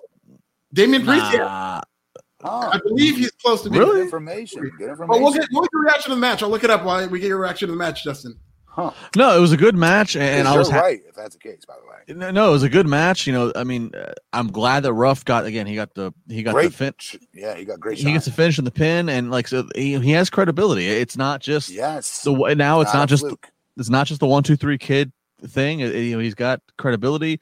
So I'm down for that. Priest looks money, and then I think it was a segment right now for they have Gargano, and he's got the Scream guys, the ghost face guys appear behind him, so they're continuing this this mystery of who is Gargano and his wife Candace, who behind these masks do they continue to employ. First it was Indy Hartwell, but now there's more masked men who we saw last week, and now we see this week. So they're threading the story here with us. And that was a major talking point on commentary. Johnny Gargano did appear as a guest commentator, and they were really grilling him about the masked people who keep appearing. Damian Priest, 38 years old, by the way, so a little close to 30. There you go. But, you know, I want to see more of Dameon Priest. He looked great. And, you know, you mentioned the 1-2-3 kid. That's actually the template that I think they need to follow with Leon Ruff. And that 1-2-3 kid did get that fluke win over Razor Ramon, but then they built him. Then he took off. He took off. Yeah. Yeah. He became one of the biggest stars that we had in that era. So if I could do that with Leon Ruff, I'd love to see him great in this match. Thank you, Justin Lopez, for the $2 for the fact check. Yeah, 38. Absolutely. Thank you. Oh, perfect. Video package showing the Undisputed Era. But before that, we got Shotzi Blackheart. She's working on her new tank. Ember Moon and Rhea Ripley come in. They have a brand new engine. It shines all bright. We don't get to see it. So that must be part of their entrance at War Games. And then we get to the video package with the Undisputed Era. This is well done, too. They're in suits. They're in the back of a limo, all wearing these black and white kind of tuxedo-type suits with ties, neckties. Yeah. And they're, you know, talking about just the ascent of the Undisputed Era. They're showing the moments where they won all the titles, where Adam Cole attacked Drew McIntyre. And they're really kind of using language that in the land of pro wrestling and the body of a television show, you know, they're basically saying, oh, we've never had a fight from underneath, guys. What they're really saying is, guys, I think we're baby faces now. Like, they pretty much said that without saying it, but this is just kind of a segment to build up War Games. That was well done. Then we get into a heel talking segment with the women at War Games. You got Candice LeRae. She said that she's got unpredictability, resilience, and strength. Raquel made a jab at Shotzi by saying Shotzi is going to feel like, wait for it, she got run over as a nod to her tank being destroyed. And then, of course, Mackenzie is disgusted with this as a babyface announcer. She turns to the guys, fixes her face. Back to you guys. We get to Cameron Grimes versus August Gray. August Gray, of course, a student of Timothy Thatcher, now kind of an enhancement talent. Cameron Grimes, good match. August Gray hit a really nice-looking cross body from the top rope where he goes from the corner, kind of like a BME-type maneuver. But Cameron quickly hits his finisher, the cave-in, the match, celebrates. He brought a strap to the ring, so he's talking trash about Dexter Lumis with the strap post-match. Lumis magically appears in the ring behind Cameron Grimes and attacks him. And off we go to Cameron Grimes and Dexter Lumis in a strap match at War Games. What did you guys think about this match in the segment after Matt Morgan? Larissa, what did you think of NXT tonight? I don't know. Thumbs down. Thumbs down. Say AEW all the way. Great match. A great segment, actually. I go back to what you're saying about them being all dressed up. They looked like stars. I'll be honest, I've always been on them. And I like all the guys in the group, to be honest. I just thought they all kind of mix and match together to the point where they're the sum of all parts. The only real breakaway star I see in that is obviously Adam Cole. But the way they looked tonight, I thought they looked like superstars. And that was big. One more thing. I don't give a crap about Shotzi, her tank. Like as a fan that's invested in her character, I like her craziness, her zaniness, her unpredictability. I don't know why they keep trying to tie her into this tank thing. It's corny, for me. She looks like She looks like this little guy coming out on his little tykes. Jackson, say hi. Look at that. Hey, Jackson. See, we're getting all the appearances tonight. Sting shows up. We get Larissa. We get Jackson. This is. What's Mrs. Morgan cooking? By the way, I know something was sizzling back there in the kitchen. I don't know, some shit. Okay. Overall here, with back to Cameron Grimes and Dexter Lumis, I'm a big fan of this. I like the fact that they have took Lumis to a new level. He's not quite supernatural like Taker or Bray, but man, he's creepy, and I'm here for it. So he is creepy as hell, isn't he? Super chat real quick. Lamont Thornton saying $1.99. FTR is tweeting the North and Motor City Machine Gun. So two Impact tag teams. Oh my God, we didn't even think of that matchup. Yeah. Oh my God! And by the way, I love the North, but I want to see Motor City Machine Guns versus FTR. There we go. Not to put myself over, but I recently did an interview with the Good Brothers, and they did call out both the Young Bucks and FTR. Said they wanted a triple threat match. I think they knew more than we did at the time. So that's maybe you're right. Yeah. We get into Tony Nese versus Jake Atlas. Okay, I love Jake Atlas. I think he's super talented. I saw him in PWG. Thought he was great. This seemed like it was hard for him to win a match, and finally they're going to do something with him because they haven't been doing anything with him. But then the Kings of NXT pull up midway through this match in a yellow Hummer, so I'm thinking, oh, great. Now they're going to just use this to bury both these guys. But no, they had a good match. They both got some offense in. Jake Atlas hits a cartwheel DDT, and he wins. And he even gets a promo after where he cut the promo saying they were talking up his heart throughout the match and how he's never going to quit. He said he took 3 steps back, 1 big step forward. I spent my whole life, and bad things always happen, but I always turn it around. He says he's going to the top, and nothing's going to stand in his way of being the Cruiserweight champion. He's coming for Santos Escobar. What do you guys think about Tony Nese versus Jake Atlas, Matt? I love Tony Nese. I've worked him 1,000,000 times. I've always thought he was the whole package, honestly. A little bit shorter than everybody, at least in the non-cruiserweight division, but he looks like $1,000,000. He looks like a real professional athlete should look, in my opinion. Love Jake Atlas, though. Love him. Love his moveset. He's original. He does stuff I've never seen before. That's a rarity. And this was great. I love the push. It was a good win. A good precursor match for a guy to go say, hey, I want to call out now this guy. I liked it. Yeah, big fan of Tony Nese, just like Matt said. Yeah. And more love for – oh, wrong one. Big love for Alfred here. Raj, hire this guy now. Damn it. Hell yeah. Yes. Contest donator. I'm a fan of Tony Nese, always a fan of seeing him on my TV. Good for this. Mm-hmm. Yeah, I thought this was well done. The perfect segment. Then we get to the kings of NXT. These poor guys. This is around the time that Sting debuted. So I'm the only guy watching NXT right now because I got to cover it. But like, I watched it. For those of you who missed it, which I'm sure a lot of you did. Pat McAfee cuts another great promo. My favorite is he comes out. Vic Joseph's actually putting over the Kings of NXT on commentary, but Pat just starts off. He goes, shut up, Vic Joseph. You suck. And then he goes into RIP Pat Patterson. He puts over Oney Lorcan and Danny Burch, the best tag team in NXT, puts over Pete Dunne. Pete Dunne gets a couple of words in.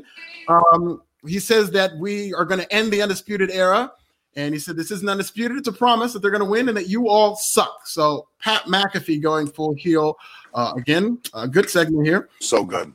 Fine, nothing wrong with it. What do you think about Pat McAfee as a character? Love him. I wish he was younger. Wish he went into wrestling instead of the NFL. He would have been perfect. But they're making great use of him. He everything you just hit on, and I know why you hit on it because you're smart.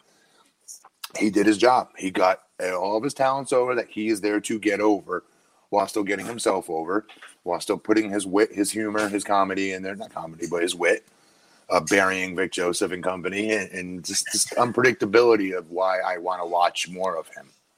Yeah, I have both screens up, and I'm listening to Pat. I love Pat. And then all of a sudden I see Sting. Like, oh, my God, I'm switching volumes. And then I sent a text to Pat later. I said, bro, you just got jobbed in 2020 to Sting and the ratings war. How does it feel? Yep. This is a great time to be a wrestling fan. Rocky, sign Alfred. Cheers, no, cheers, stop. Clap, clap, clap, clap. Sign Alfred. Get more. We'll see. If they can afford me, they can. No, I'm just kidding. No, but listen, just to your point, Justin, it was so. I'm watching this promo. It's such a great promo. And in the back of my mind, I'm like, these poor guys, like everybody's freaking out on Twitter. None of it's about how great this promo is, but I'm sure they'll watch it back and see. We all know that Pat McAfee can talk. This is going to be a lot of fun at War Games. You know, it's going to be interesting, Alfred.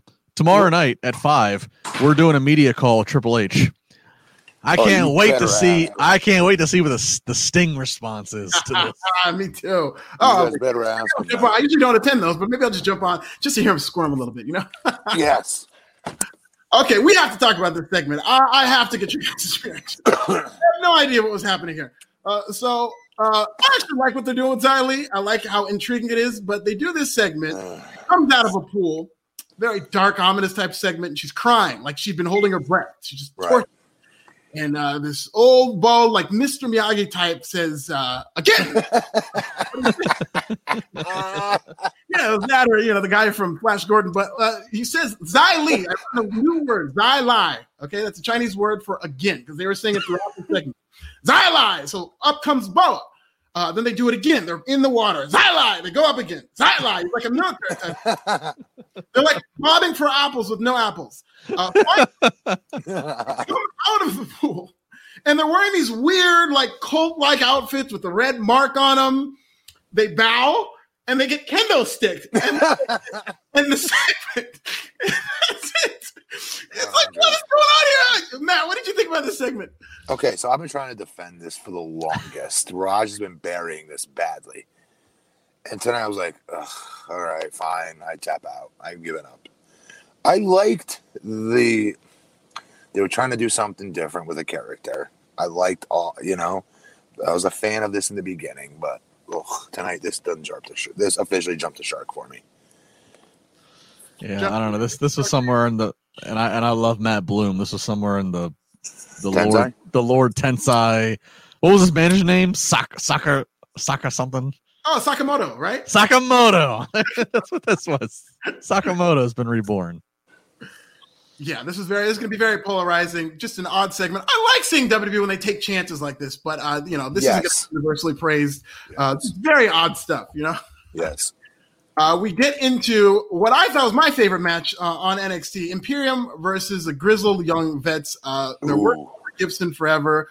They hit this double drop kick maneuver in the Tree of Woe. That's really cool. Yeah. Kind of a back and forth war. It started out with Imperium calling out Grizzled Young Vets. Bartel.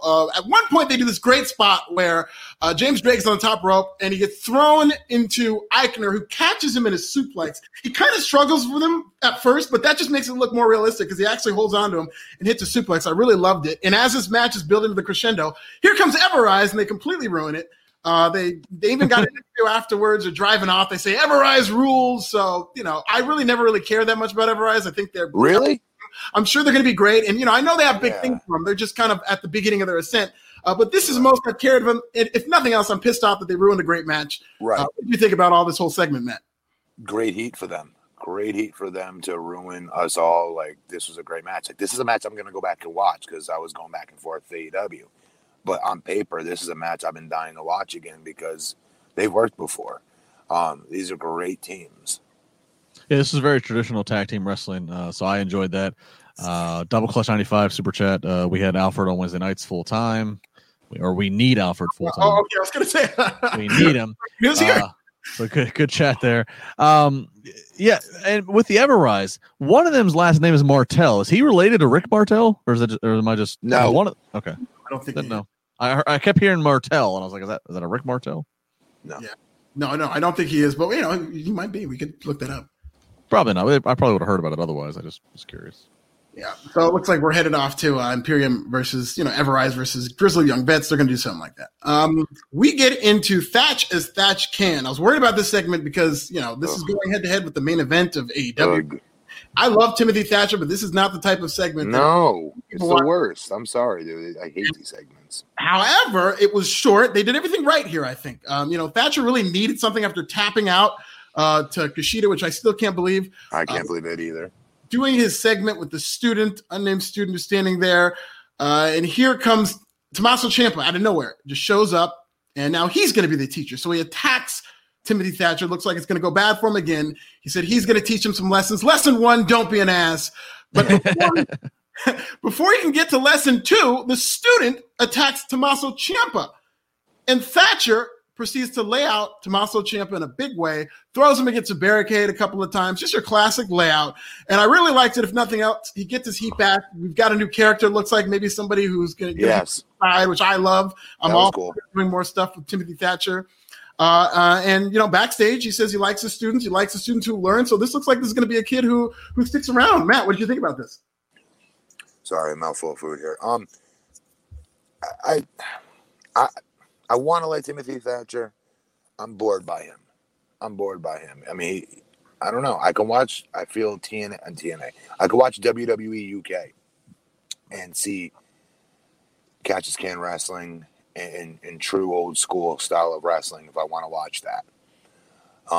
So I get bored by his segments, honestly. Tonight was probably the best one of the bunch that they've done with those vignettes with him, in my opinion, because of the fact that the student finally did something. But I love seeing anything with Tommaso Ciampa on it is a hit for me because I love him, love his character. Yeah, I like Ciampa being the first, big match that Thatcher's gonna have. I mean, I guess Thatcher had some other matches, but I like this. But yeah, I'm kind of with Matt. The week to week training sessions and everything, and I'm a Stu Hart you in the dungeon essentially. I don't get excited for. I'm excited for a Ciampa versus match. But let me ask you a question, Alfred. Did you see WWE UK? I know you normally never watch it. But did you get a chance to see Walter versus what's the Russian guy's name? Oh, yeah, Dragunov. What'd you think? Let me just tell you, I love the match, but just sitting through that, it was just a different feel for a match that at the end I ultimately loved. I couldn't believe how stiff they were being with each other. Yes. It just hurt me to watch it. And right. I thought it was a great match, but my goodness, like what a war. So anytime somebody makes fun of you for being a wrestling fan, hey, did you hear it's fake or something stupid like that, make them watch that. Yeah, dude, that is the type of match. I actually showed somebody the other day, one of my relatives, my cousin. I was showing him that match just to show him, like, I know you don't watch wrestling, you just got to watch this for a little bit. And these guys, they think it's the type of match that if you show somebody who doesn't watch wrestling, you can convince them that it's real. Dude, like, I never, ever, ever, like Raj and Glenn will always, like, randomly text me, hey, did you hear this? Or did you see this? I know you don't watch wrestling news or whatever.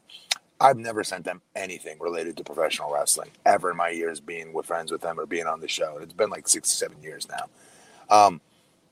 For that match, yeah, I copy and pasted the hell out of that from YouTube or the network, wherever the hell I got it from, and sent it to them. I go, you guys need to watch this. Drop what you're doing, and you need to watch this. Because for me, I'm being dead serious. I know it's super stiff, but I liked it. For me, that's still my match of the year to this point. Honest to God, I swear to God. That's how much I loved that match. Yeah, and we'll throw over to you, Justin, really quickly. But I love that match happened so close to the end of 2020, because now that is a match that you have to kind of consider, whether it's recency bias or whatever. But that's a match that's going to be talked about as maybe that was the match of the year, because, I mean, I would have no problem crowning it that. It's got to be in the conversation, at least. I don't have a problem. And it's also, again, one of the weird situations where the pandemic plays in your hand, because right. Walter got taken out of the mix with NXT domestically here because of the travel. So there was kind of, at least for me, there was kind of a clamor of like, all right, I'm seeing Eichner and Fabian, or I'm seeing the two guys from Imperium, but I'm not seeing Walter, who's the leader. So then when we finally get to see him produce in a match, to me, it that much more amplified to like, it was a great match, bar none. But then it's like, I've been waiting to see more Walter. So Me too. Absolutely. We head into the main event. We've got Raquel Gonzalez versus Shotzi Blackheart. Raquel dominates early, rams her in the barricades, makes use of the ladder. At one point, she tries a big boot against the ladder, and Shotzi counters by hitting her leg into the stairs, finally gets some offense. Shotzi tried a pretty cool spot. Anybody who's seen Shotzi do high spots over the past few months probably had their heart in their throats as she climbed the cage, and she does a coffin drop. And I will say, Raquel Gonzalez caught her. It was a perfect spot. Raquel Gonzalez by herself caught Shotzi Blackheart better than those 9 women at Survivor Series could catch Bayley and Peyton Royce, who just laid it on the floor. But this was a pretty good match. It picks up. Raquel caught Shotzi, smashed her, gets some bladder. At one point, a brawl breaks out. Women leave their posts, so they're brawling on the outside. As Raquel Gonzalez is climbing to grab the briefcase, out comes Sarai out of nowhere, does a springboard onto Raquel's back, which looked really cool. Takes her out. She then does a moonsault onto the crew of women, which includes Raquel Gonzalez, opening up the floodgate for Shotzi Blackheart to climb the ladder. She gets rid of Indy Hartwell, who tried to climb and grab the ladder on the briefcase on behalf of the heel team, which I think would have gotten her disqualified, but who knows. But Shotzi grabbed the ladder, and she grabs the briefcase. The man advantage goes to the babyface team. I have my own thoughts about this, but I'll have you guys respond to this. Matt, what did you think of the match? What do you think about the babyfaces having the man advantage at War Games? Different. We were just making fun of the fact how babyfaces never get the advantage going into War Games, you know. So this, you know, we're like, this will just be an easy for sure. We really like Gonzalez. I've been pushing her forever. She works. In wrestling, we'd always say the term big man, but we're in a different day and age. So big woman, right? A beast, a monster, a giant. That's how they've been booking her. And that's more importantly how she's been working. She works her size. She works her look. Something I had to learn many years to do myself. It took me a long time to work bigger. And she got the memo very early in her career. And I think she's a star. So I was not predicting her losing this match. What? No, I wasn't predicting either, and I just want to say to folks, again, you might have been captivated to AEW in the world title match going on. I get it. Go back and watch this, because these two ladies, yeah, they killed it. They did not phone it in. Nope. They busted their ass, and there was a lot of creative offense in this. And I'm okay with the baby faces on this War Games getting the advantage. It's probably going to be the War Games match that opens the show. I think the men are going to be what closes it. And so the men have the heel advantage. So I like the balance. It's fine. But again, I just want to give a shout out. you know, we're talking about Sting, we're talking about Invasions and other companies, but these two ladies worked their ass off in this match. This was very well done, and Raquel Gonzalez gets better every week. Shotzi's actually one of my favorites, so you'll never hear me complain about Shotzi winning a match.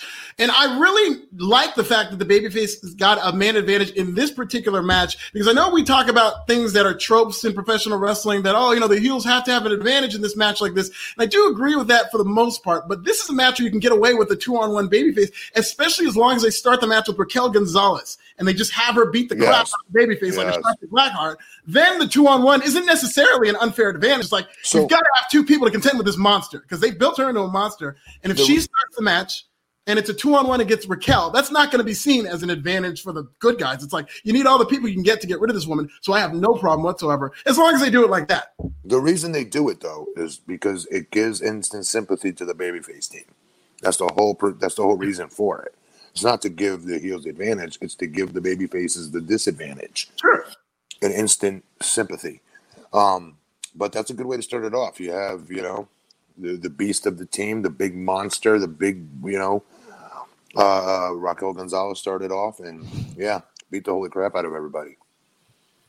Yeah. What do you think about going into War Games? How do you feel about the two big matches, Justin? I think, well, Alfred, I think you hit it perfectly with the women. That you're right. With the big woman like Raquel, it's deemed as we need this extra help. We need the advantage. I think NXT does a very good job. NXT is not as week to week flashy as AEW does. Again, I say AEW swings for the fences. NXT does not swing for the fences, but NXT consistently delivers on their pay-per-views and their payoffs. So I don't know what the big huzzah moment is. I don't know if it's a Karrion Kross coming back. I don't know if it's Pat McAfee just doing a crazy ass spot that's just like, oh my God, I can't believe he just let Adam Cole do that to him. I'm not sure what it is, but I'm looking forward to War Games. And again, NXT at their own pace is doing the best they can. Mind you, they've been ravaged with a lot of injuries. Finn Balor, Karrion Kross, what have you, Ridge Holland. So I think that they've made the most out of what they can. I'm looking forward to it. But obviously, they are in the shadows tonight in the headlines. Absolutely. And yeah, that's the show. Like you guys said, great ladder match. I really personally love that tag team match. The Xia Li segment was crazy. I think everybody should go back and watch that just to see it. Hey, it was a show. You know, it's going to get slaughtered, but it was a show. And I thought, given what they had to work with, and they didn't really promote it that much, I enjoyed watching it. Absolutely. This has been a fun night tonight, guys. We've had great viewership. We really appreciate it. Bernie from DC saying another excellent night of wrestling with the two best shows going today. Tremendous review. Both, thank you very much. Really appreciate all you guys and all the plugs. Alfred, thank you very much tonight. Covering Pro Wrestling and Forbes. Alfred, give the plug. Give the cheap plug. Thank you. It's so great to be here. You can follow me on Twitter at This Is Nasty. Go on Forbes and look up Alfred Konuwa, Konuwa, on Forbes Sports Money. And then watch my Pro Wrestling YouTube channel. Just crossed 100 subscribers. Very excited about that. Pro Wrestling Bits. Everybody go on YouTube and watch Pro Wrestling Bits, ladies and gentlemen. Matt? Thank you. I don't plug. Why do you always ask me that stupid question? Because I love your responses to me. I don't need to plug crap. I'm changing the world. That's my plug. There we go.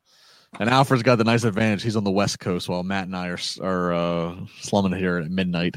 Nice and early, 9:00. You know, got all the time in the world now. Guys, thank you very much. Appreciate all the super chats. Appreciate all the comments. Yeah, like, share, do whatever. A lot of buzzworthiness. Send it to a friend. Have them watch this podcast. We'll be back with more post-night podcasts Friday night after SmackDown. For Matt, from Alfred, from the entire Wrestling team, thank you very much. Be safe, and we are done. See ya. Glenn and Raj who? Alfred?